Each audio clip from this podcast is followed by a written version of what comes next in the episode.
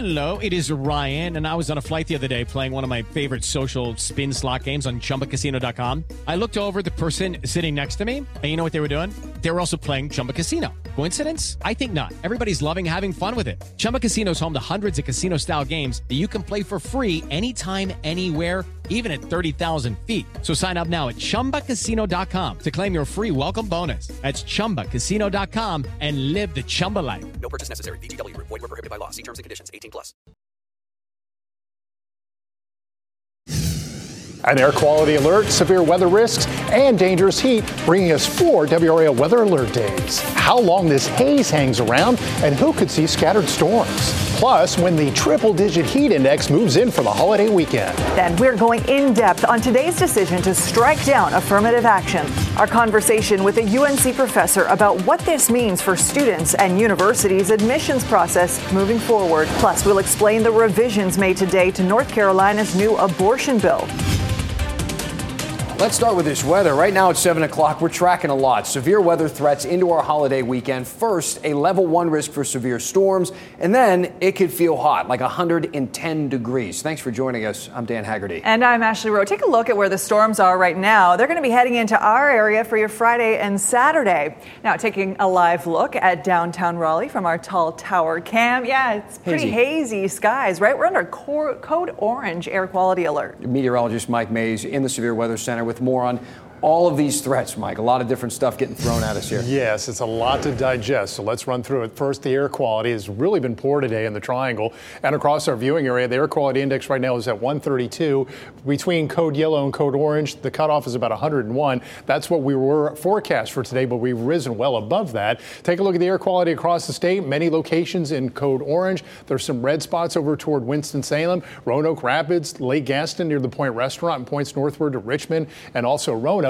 And as we expand the view, it has improved across parts of the Ohio Valley, and there's less purple than yesterday, but this bad air is shifting toward the big cities like Philadelphia, and New York, eventually Boston. Air quality there will start to go down tonight and tomorrow. For us, we're still under code orange tomorrow, and then for Saturday, we're looking at a code yellow for the day then.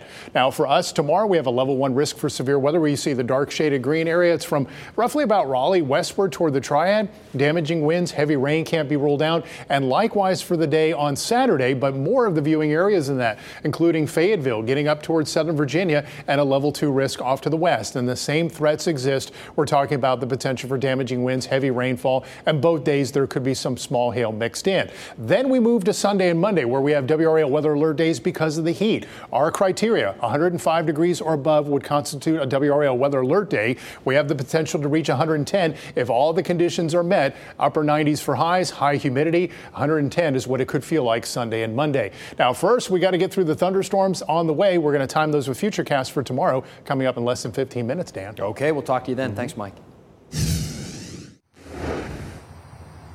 I'm Willie Danley with the WRAL breaking news tracker on Poole Road in Knightdale, where as you can see behind me, Knightdale police have a large chunk of this road shut down due to a serious accident. Take a look at this video that we shot. You can see a blue SUV lodged onto a guardrail and the other vehicle involved being a white Mercedes. Now, Knightdale police, Knightdale Fire Department, and the state trooper are out here assessing this accident. I spoke to the state trooper and he tells me they don't currently know the severity of this accident, but they do know that everyone involved was transported to the hospital. He says they're out here taking measurements and the tow trucks just arrived so that they can get this street open back up. I'm waiting to find out what the conditions are of those people who were transported to the hospital, how many of them they were, and what were the circumstances that led up to this accident. We'll keep you up to date with the information as we find it out. Back to you in studio. Oh, we sure hope everybody's okay. Thanks, Willie. The University at, of North Carolina at Chapel Hill in the national spotlight today and at the center of a landmark U.S. Supreme Court ruling. The High Court striking down affirmative action, saying that race conscious admission policies at UNC Chapel Hill and Harvard violate the Constitution. New reaction has been pouring in all day. Speaking at the Essence Festival in New Orleans, Vice President Kamala Harris said she felt a deep disappointment in the actions of the High Court it is a complete misnomer to suggest this is about colorblind,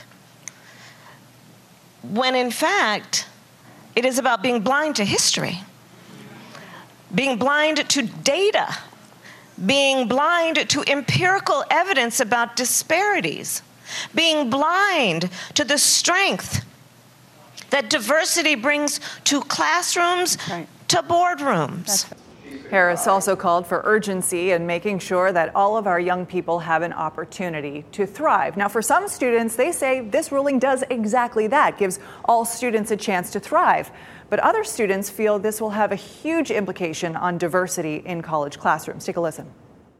I'm ecstatic about this decision. It means that Asian Americans can finally get treated on their merits. It marks the promise of a new beginning a resurgence of the principles of the American dream. So, so let's look forward here. What, what does this mean for us moving forward? The short answer is we have no idea, but there is a longer answer. So let's go in depth for just a moment and start at UNC with Professor Andy Hessick. What I do know is that obviously the admissions process is going to radically change. Even though the schools are no longer able to sort of seek you know diversity for diversity's sake. Um, they have lots of other questions that I think will lead to diversity. So that's right. The, justices, of course, didn't rule out race entirely in the process. For instance, Justice Roberts writing this Nothing in this opinion should be construed as prohibiting universities from considering an applicant's discussion on how race affected his or her life and an applicant could say, "Oh, I've experienced discrimination in life and I've overcome adversity." And that quality of overcoming adversity or being courageous or being, you know, inspired to work hard, something like that. All of those things are okay to consider. So that means everyone in education right now is reimagining how a university can actively and intentionally be more diverse on campus without the use of affirmative action. President Biden said this earlier today about his plans dealing with the Department of Education. Discrimination still exists in America. Discrimination still exists in America. Discrimination still exists in America. Today's decision does not change that. It's a simple fact. Today, I'm directing the Department of Education to analyze what practices help build a more inclusive and diverse student bodies and what practices hold that back. So they are going to analyze data, data that is complex, of course. There are many factors at play. But it is clear that during the decades of affirmative action, our local schools increased diversity in their student bodies. This is student enrollment from UNC, Duke, and NC State starting in 1980. The data shows that uh, at that time, all three universities were overwhelmingly white. About nine out of every 10 students on campus were white. But by the time this recent lawsuit was filed against UNC in 2014, the shift in the demographics, as you can see, up in 2021 even, changed dramatically. That said, you can't attribute that entirely to affirmative action. We know this by looking at states that banned affirmative action years ago, like California. They abandoned the practice back in the 90s. In fact, there are nine states that have already had bans before this in place, and the impacts there have been difficult to assess. For instance, Michigan's ban passed in 2006. At the time, about 13% of the University of Michigan's undergrads were minorities.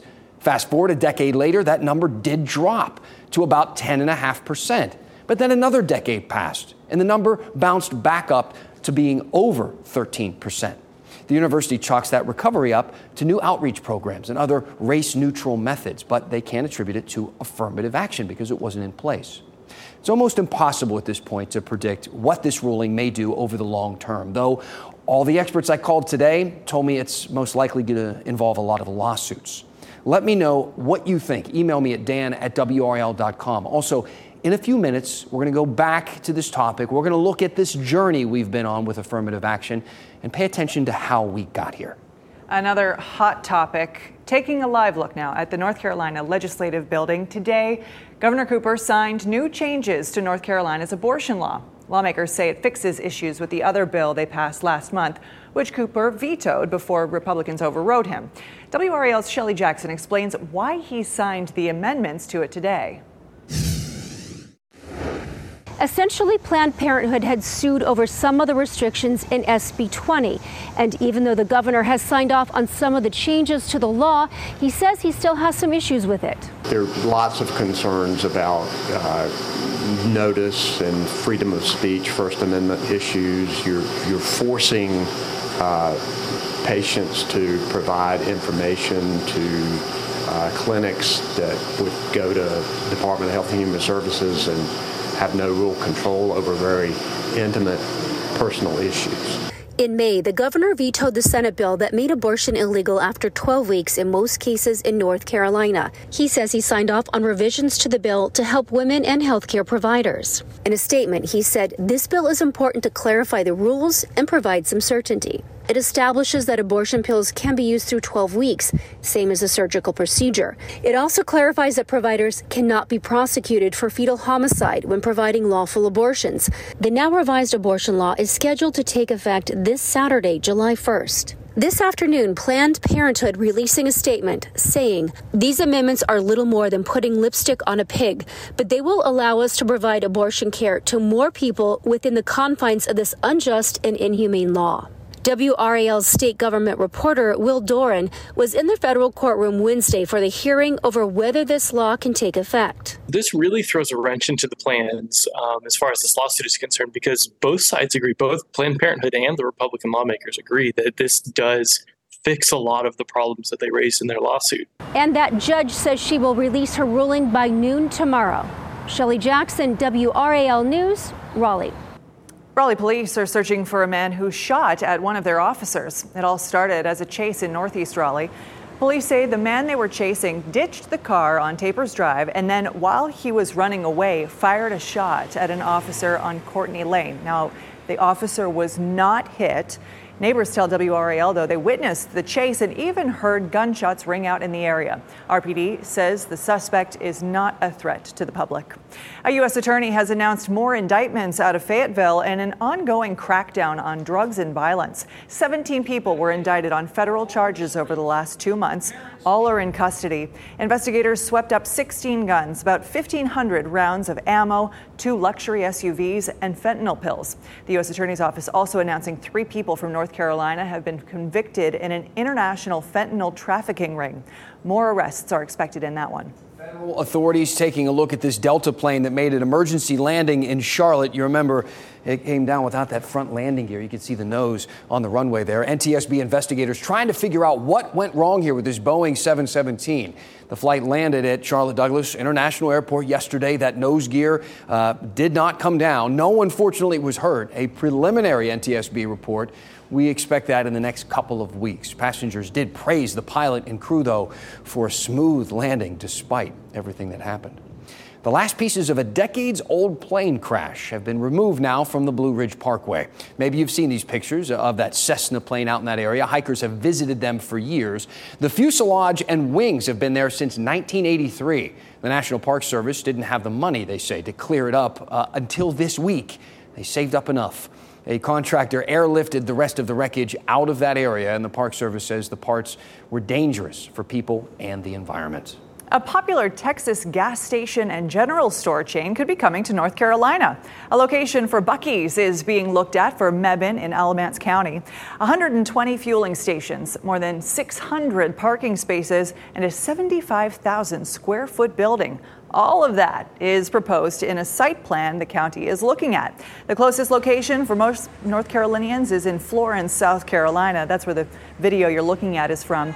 Orange County leaders actually considered letting a Buc-ee's come to Efland in 2019, but the company decided not to because people living there were concerned about it becoming a traffic nightmare.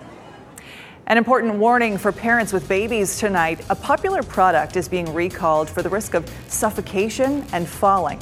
That's coming up. And taking a live look at downtown Raleigh, we are tracking some storms and oh, a whole lot of heat for your holiday weekend. Mike has your full forecast coming up.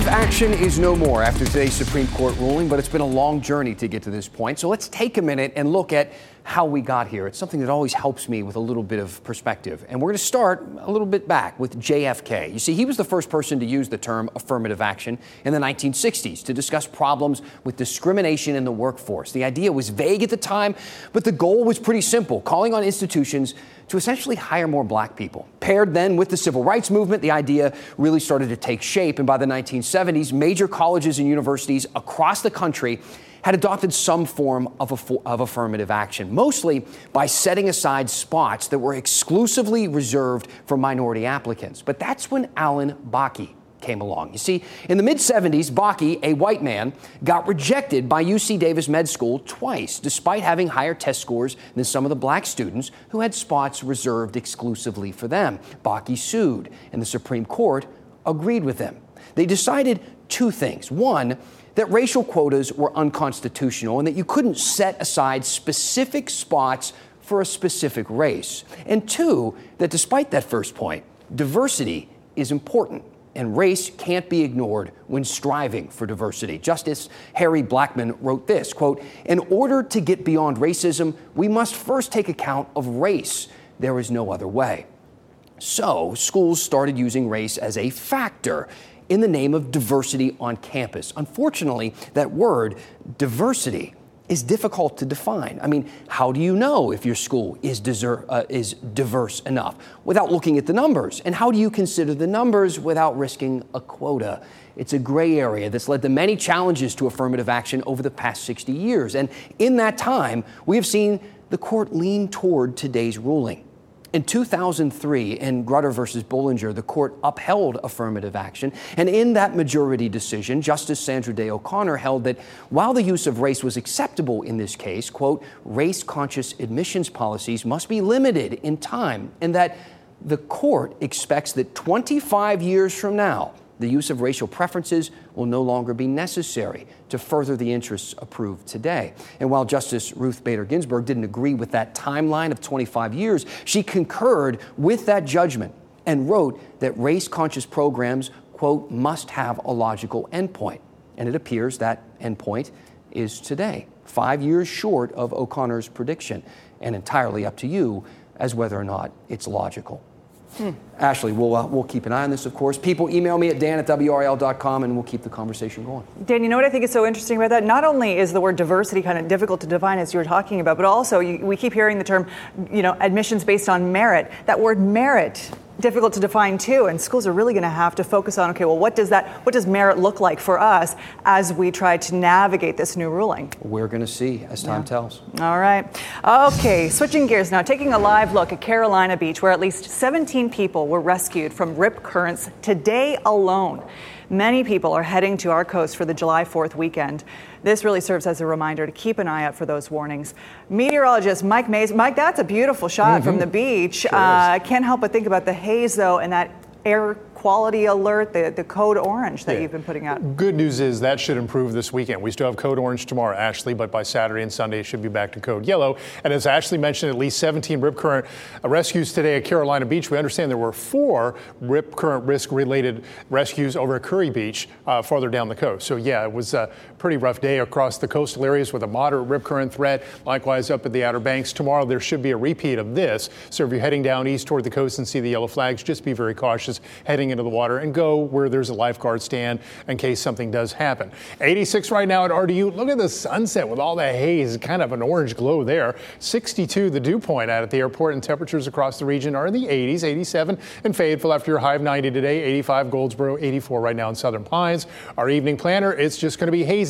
That code orange alert ends at midnight tonight, but then resumes tomorrow morning for the day on Friday. If you have health issues, breathing issues, just limit prolonged exertion outside. I think you'll be okay. And then again, back to code yellow for Saturday. So the next big issue, the big ridge of high pressure, the big heat builds in. On top of big heat ridges, you have thunderstorms that form, and they tend to be severe, and they're guided by the upper level flow. And right now, they're being directed down to the south, just to our west. Tomorrow, they're directed more into this area. Likewise for Saturday, perhaps Sunday as well. Notoriously hard to time these. Okay, I've looked at four different models, four separate ones showing different timing of storms for the day tomorrow. Some bring storms in the morning, others bring them in the afternoon some late at night. So I can't tell you exactly what the timing will be uh, because there's so many different uh, opinions or guidance uh, to look at. This is one selection here showing a dying complex of storms moving on by lunchtime, uh, perhaps some showers and storms by four o'clock. Still a little activity out there. Another complex moving through the western part of the state. By the time we get to six o'clock, a little activity still around. And then this time tomorrow night, still a few showers and storms. Other models, other high resolution models, don't really have anything moving in till tomorrow evening and tomorrow night, lasting past midnight. So the bottom line is it's going to be a watch and wait scenario tomorrow for our level one risk. I think it's going to be more focused later in the day. Timing will tell. Hazy and milder and dry overnight. Lows in the upper 60s to about 70 in Fayetteville. And then tomorrow, we're going to be watching for storms. If they happen to be in the area in the morning, we're not going to see 90 for a high. No one's going to complain about that, I don't think. Seven day forecast busy with WRAL weather alert days. The first two for severe weather, the second two for heat index values above 105. A lot going on in our seven day forecast. What you really need to know the heat is going to be dangerous, especially Sunday, Monday, and Tuesday, and rain chances as well. So just be safe out there, especially if you're heading to the coast. The Yep. water could be dangerous. Good advice. Thanks, Mike. Mm-hmm. NASA is preparing to launch its first ever robotic lunar rover. But first, a test drive. Next to 7, we'll show you how it fared on the rocky terrain.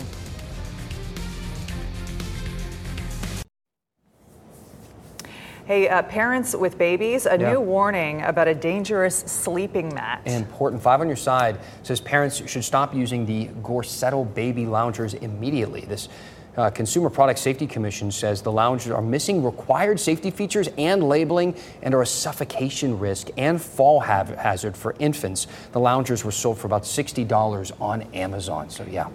NASA is preparing to launch its first ever robotic lunar rover. But first, a test drive. Got to do a test drive. This is the latest prototype, the Viper lunar rover. Like that name, good name. Uh, the real rover will head to the moon next year on a SpaceX flight. Once it reaches the moon in November of 2024, that, that puppy's going to get to work navigating the challenging terrain of the moon's south pole and collect some soil samples and look for water, maybe bump into a little moon alien. Who knows? Oh, Who knows nowadays? Your You boys would love to play with that. That thing was cool. We got a mini one, I think, at the house, Lego version.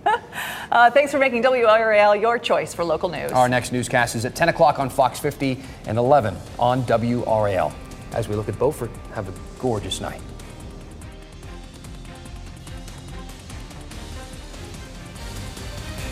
Keep watching WRAL News over the air channel 34 and Spectrum channel 1257.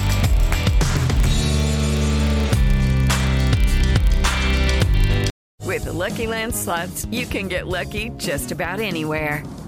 This is your captain speaking. Uh, we've got clear runway and the weather's fine, but we're just going to circle up here a while and uh, get lucky. No, no, nothing like that. It's just these cash prizes add up quick. So I suggest you sit back, keep your tray table upright, and start getting lucky. Play for free at LuckyLandSlots.com. Are you feeling lucky? No purchase necessary. Void where prohibited by law. 18 plus terms and conditions apply. See website for details.